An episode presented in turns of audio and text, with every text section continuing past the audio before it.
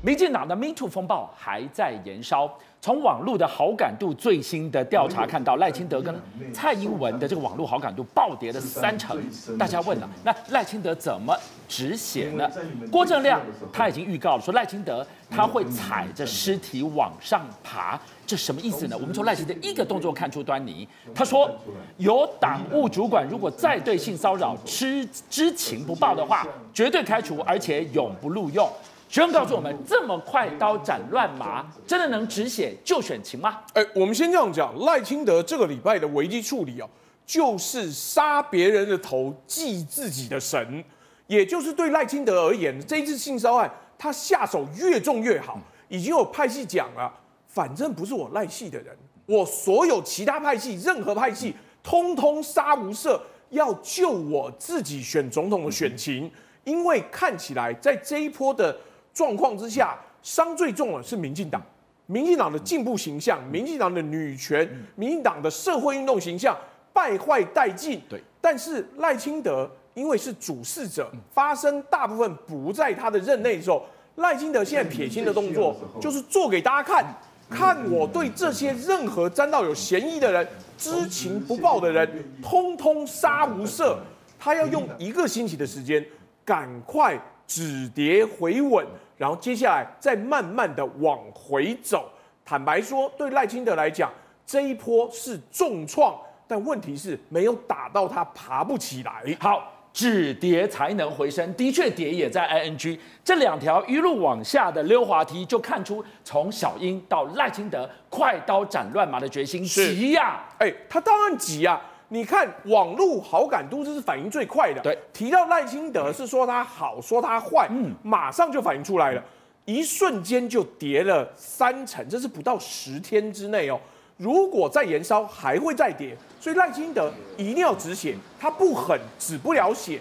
那大家在讨论的就是，那国民党或是柯文哲在干嘛呢？嗯、柯文哲这段时间在访日，是好是坏在讨论，但是。这一段时间，因为整个民调往下滑的关系，侯友宜就占不了便宜。正常来讲，侯友宜应该要趁这个机会大反攻，但没想因为狼拿所以进不啊行菜龟，本来没事的，但是去党中央吃了一个便当，就刚好订一个老三合餐。我跟你讲，老三合餐，昨天我们还试着去订哎。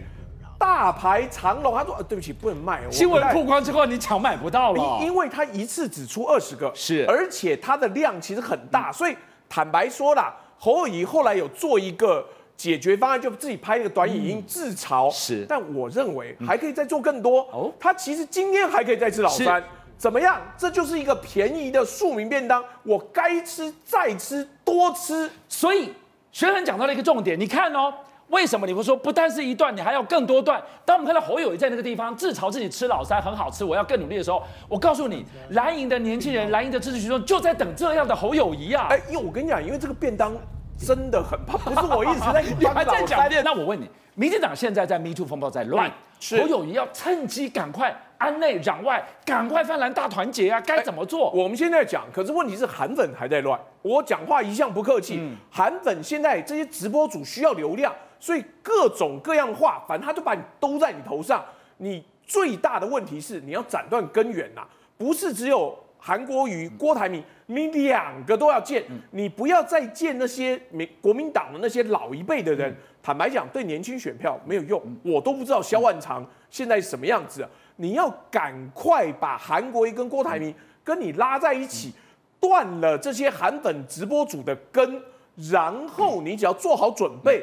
图谋在起，哎，拜托，我们必须要讲，韩粉直播组还有混进记者会跑去问侯友谊说，哎，岁月静好，你怎么办？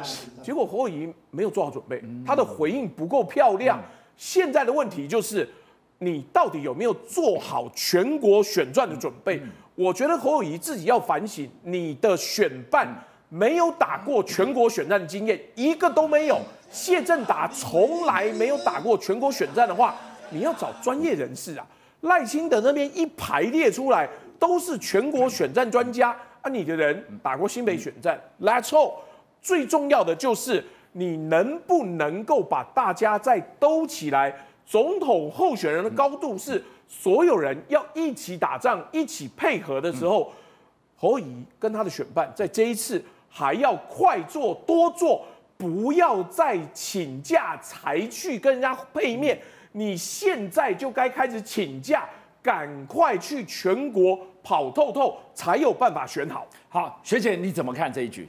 我相信这个赖清德在性骚扰这一件事情上面哦，他确实除了第一天他的回应，我觉得认为非常不及格之外，第二天到现在为止，他都采取非常非常低姿态的状态哦，就是告诉大家说我愿意道歉，我愿意学习，甚至我可以找找整个党来上课，这些我都愿意做。可是大家会发现哦，除了党主席这样的态度之外，下面的民意代表甚至是网军侧翼，并不是这样的态度啊，反而会让人家觉得民进党好像不是那么民主，也不是那么进步啦。那可能赖清德他在网络上的好感度，确实现在在网络上提提到这个民进党，提到赖清德，大家是以比较揶揄一点点的态度在谈论哦。不过网络的好感度往下走，但我认为在民调上面确实不会这么快就让赖清德一落千丈了。现在赖清德应该还是持续在一个稳定领先的状态。那他这一次的这个止跌。我觉得啦，认为他这一次他所有的战术，我觉得是正确的。但是问题是，接下来对于民进党而言，要怎么样不再去漏接更多的受害者？我觉得这对民进党来说是一个非常非常大的考验。而且大家对于他进步价值是会有疑惑的。那回头来讲一下侯友谊，侯友谊在讲这个老三合餐哦，其实我也蛮常吃的，因为在公务机关里面真的很常吃老三合餐呐。这个老三合餐哦，很多事情哦，应该说侯友谊他在 IG 上面用这样子幽默的回应，我觉得算是有。进步了，因为过去大家会觉得侯友谊好像跟年轻人的距离比较远一点点，这次用 IG 来幽默回应，我觉得对他而言是有进步，但是要再跟年轻人拉近一点点距离，我觉得侯友谊还要再加油。攘外之前先安内，博弈，现在侯友宜该做的是什么？亲自去拜访，拜访谁？所有我们内部曾经可能甚至是表态支持郭董、郭台铭的很多重要的要角跟地方上重要人士。之前朱主席讲过一句话，他会可能去帮。呃，侯友谊市长先到南部去踩踩线，跟所有的地方县市首长拜拜码头。但是我真的要说，该去的是侯市长，而不只是我们的朱主席，因为毕竟人见三分情。如果侯市长能够花他的时间、精神去说服那些曾经是支持郭台铭、郭董的那些县市地方要角，那我相信对于整个泛蓝内部团结是有很大的帮助的。因为对于他们而言，看的不只是你侯友谊的态度，更是看你侯友谊愿不愿意花精神、花时间坐下来好好跟他们沟通。所以选战只剩下七个月左右时间，非常的赶。外面该怎么去拓展我们中间选民、年轻选民？当然是我们党部该协助侯市长该去做的动作。但是只有一件事情，安内才能够攘外。侯市长必须要花时间，好好的一双手一双手的将党内重要的大佬、重要的同志的手握好、握暖。我相信这才是团结蓝营的第一步，而且是最重要的第一步。好，人俊，民进党在 MeToo 风暴，侯友谊这个时间你要趁势追击啊？怎么先安内还是先攘外呢？我觉得侯友宜还是要先安内为主啦，因为目前呢，老实讲，各党选战都还没有开始。那侯友谊现在被认为的比较大的危机，说国民党内你如何去跟大家做更好的一个互动？嗯，我现在还不是用整合这两个字哦，因为你没有先互动，你没有办法有后面的这一块哦。那我觉得侯宇有慢慢的在改变他现在面对媒体的状态，就像昨天这个所谓老三便当的这件事，我特别看到他在车上拍的那个自拍的那个影带，老实讲比较没有那么严肃，虽然看起来还是有一点不太就很很很努力的了啊，但是他比较有一点人性。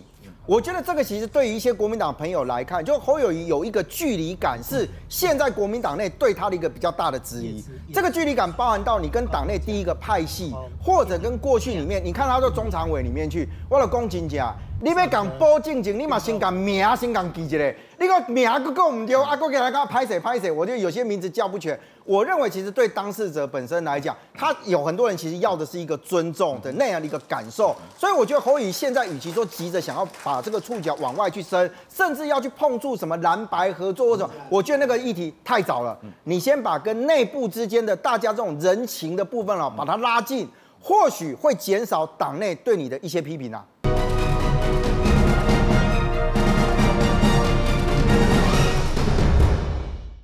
今天晚上我们要关心您的荷包，一场生意难做、荷包扁扁、万物齐涨的超完美风暴正全面袭来。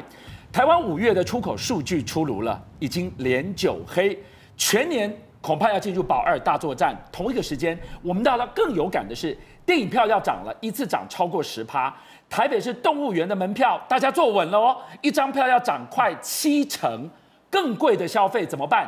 越来越多人只能分期付款 抗通膨。对，没错。实际上目前为止，很多民众都感觉到什么？哎，好像经济状况并不是太好，但是呢，我的荷包却一直不断的在减少。也就是说呢，目前为止来经济失速，然后荷包这个涨价的这个状况，变成是我们台湾人目前的大概普遍的感受。好，我们先给大家讲为什么这样说呢？我们今年的这个台湾前五个月的这个出口呢，其实是表现的并不太好。你看，从去年开，从今年的这个一月开始来说的话，都是连续下滑的这个状况。也就是说，相对于去年呢，都是一个衰退的这个局面。也就是说，从这个五月，特别是五月出口，五月出口是三百六十一点三亿美金，那年减是十四十四点一趴。实际上，从去年大概九月之后就开始一连续的负成长，大概已经连续九个月的负成长。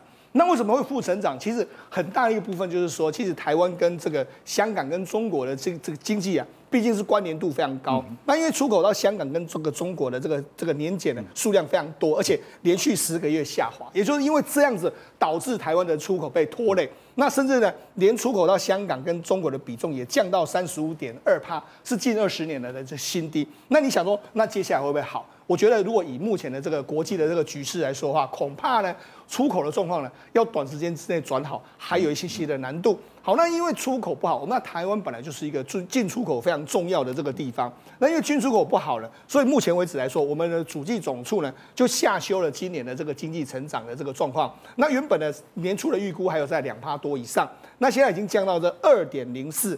那二点零四是什么意思呢？大家可以看到说，这大概之前来来说最差的记录大概就是一百零四年，所以也就是说已经来到了这八年来的最低的这个水准啊。那实际上你说二点零四来说话，那确定可以保二吗？实际上我们根据我们的中经院的副院长王健全就说了，实际上今年呢，因为外销看起来是不好，那你说如果你要靠内需保二来说的话，他认为说是要非常努力的一个状况啊。所以我们看到了生意难做，荷包扁扁的这个超完美风暴一刮下去。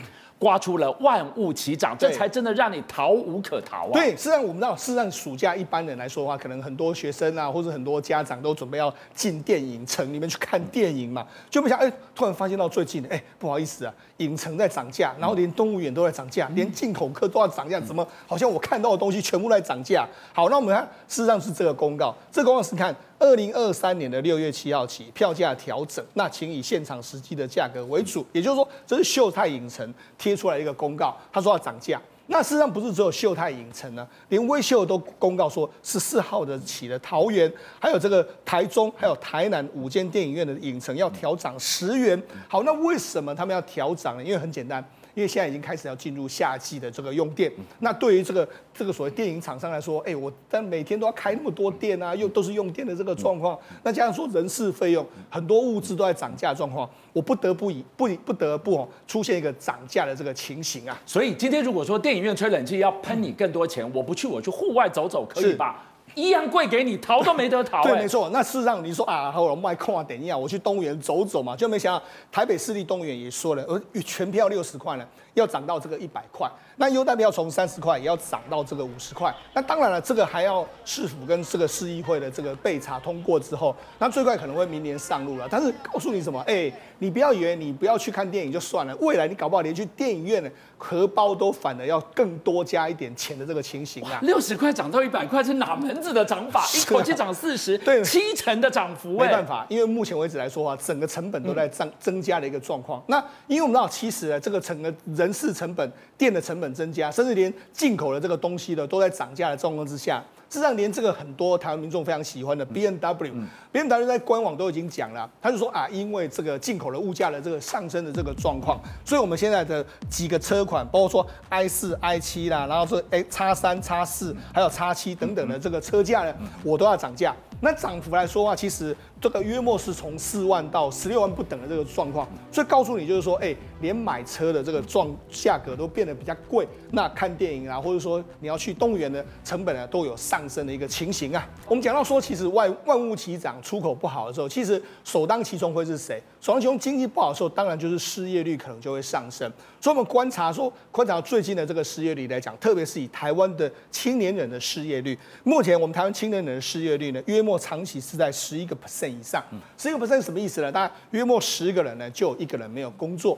然后呢，待业期呢是长达九十九天左右的这个时间，那也创下这十年来的这个新高。我们必须讲。一个国家的青年人失业如果太高的时候，其实会什么什么状况？因为青年人是未来一个国家最有竞争力的，就他居然长期失业，特别是说我们啊，如果假设这个青年人呢，在约莫是出社会的几个月没有找到工作，他未来找到工作的可能性又更低，所以我觉得这些青年人真的是压力非常大。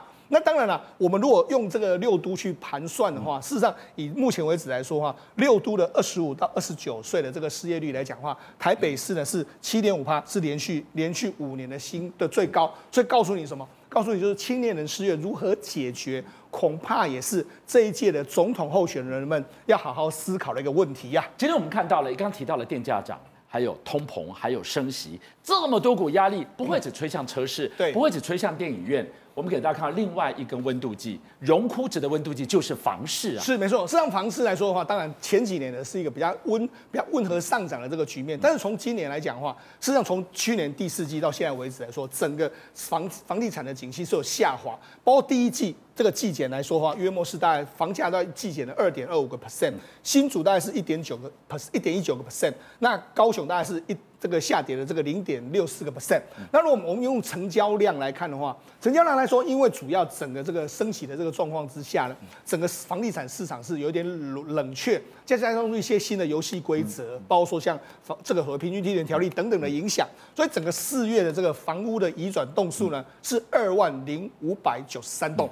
这个年检大概是约莫是二十八点六趴，那大概是大概是说，目前为止来说啊，整个房市循环的这个指标呢，是从二零一九年的六月以来首度转为负值，也就是说，因为呢，你现在的这个交易量下滑之后呢，整个目前为为止呢，我们知道房地产也是一个台湾内需一个非常重要的市场。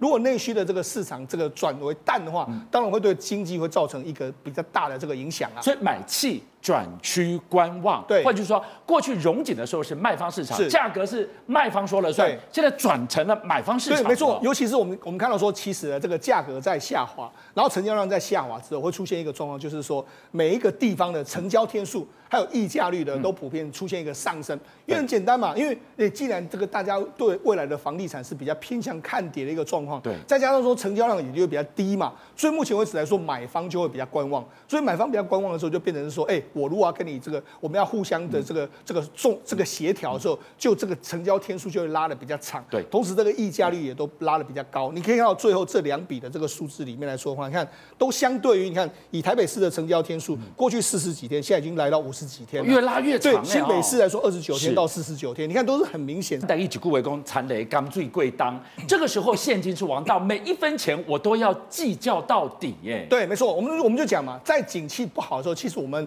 有时候在看一些指标，可以看得非常清楚。嗯、这是什么指标呢？这是 Mastercard 的组织。我们知道，其实我们一般人在刷卡的时候都是这样嘛。如果你有钱的时候呢，哎，我就直接把它付掉啦，对不对？那如果没有钱的话，我可能就会比较采取一个所谓的分期付款的一个方式。是。那分期付款的方式来说的话，可以减低我自己本身的付款的压力啊。嗯、那同时之间来说的话，这样让让我的这个这个消费的话，可以比较平均分摊的一个状况。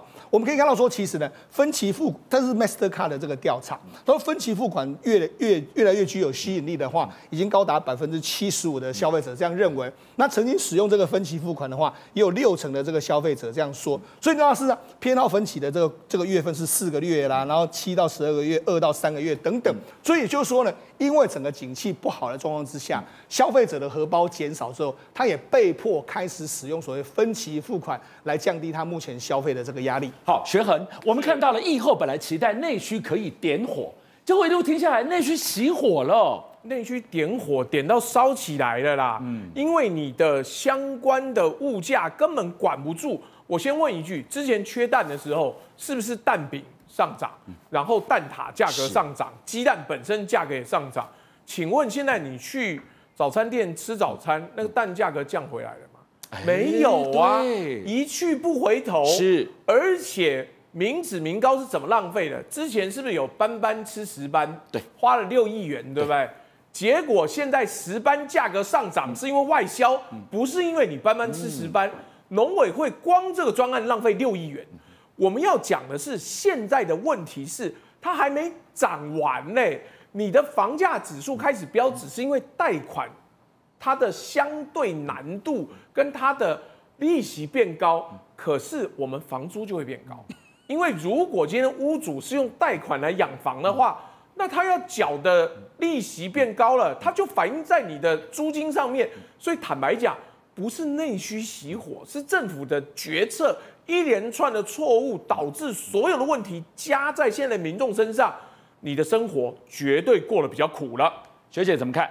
除了电影票涨之外，车子涨之外，还有一东一个东西，接下来就要开始涨了，就是端午节大家必吃的粽子哦。粽叶涨之外，猪肉也开始涨。那刚刚提到的蛋也在涨价，所以大家平常吃到的一颗粽子可能会比去年贵五到十块钱。大家可以想象一下，你一千块放在钱包里面能买到的东西实在是越来越少。再回头看一下年轻人的失业率，台北连五年都是最高，但是台北市的政府告诉你说，啊，是因为台北市的年轻人条件比较好，所以他们不急着工作。目前为止，他们也不想找工作。是这样吗？是这样吗？会让大家觉得很莫名其妙啊。据我所知，很多的大学生至今开始已经开始慢慢的就是在毕业之前的一两个月开始找工作，那就是希望说毕业不要等于失业，毕业的时候我还可以有一份收入可以进来，至少让这个可以回头养家嘛，可以跟给爸爸妈妈一个交代。所以我觉得年轻人现在是很努力的状态，但是政府有没有把一些基本功做好，或者是有没有做好确实的把关，这才是政府应该要思考的事情。我以台北市失业率高，连续五年都高。请柯市长出来解释一下吧。那 柯市长时代就一直高到现在了。但是我要讲，现在台湾什么都什么都高，失业率高真的非常糟糕哦。先讲一下，去年台湾六都的平均失业率六点二趴左右，跟各位报告一下，日本的失业率才二点七趴，韩国的失业率二点六趴，新加坡的失业率一点九趴呀。台湾的失业率是周围我们以前的什么？四小龙年，台湾是他们两三倍失业率啊！我们赢中国，中国二十趴，对，我们只有赢中国大陆而已。这种东西能看吗？我们不是薪资比别人多，我们是失业率比别人高哎，这种状况非常严重。除了失业率高之外，现在还有一个东西也很高，叫做消费者物价指数也比较高啊。台湾已经连续二十二个月涨幅高于两趴的通膨警戒线了，一直往上升，所以才造成了什么都贵。看电影贵，买车贵，吃饭贵，什么万物皆涨，连去动物园都是因为我们的通膨受不了了。因为包括了我们养育的成本，包括我们建筑成本，包括人事成本，都造成了必须要把票价提升，才能够达到一个基本的收支平衡的状态。这种状况为什么会发生？就是因为蔡政府在这个执政过程当中，当然啦，经济的因素非常多，有受到国际的影响。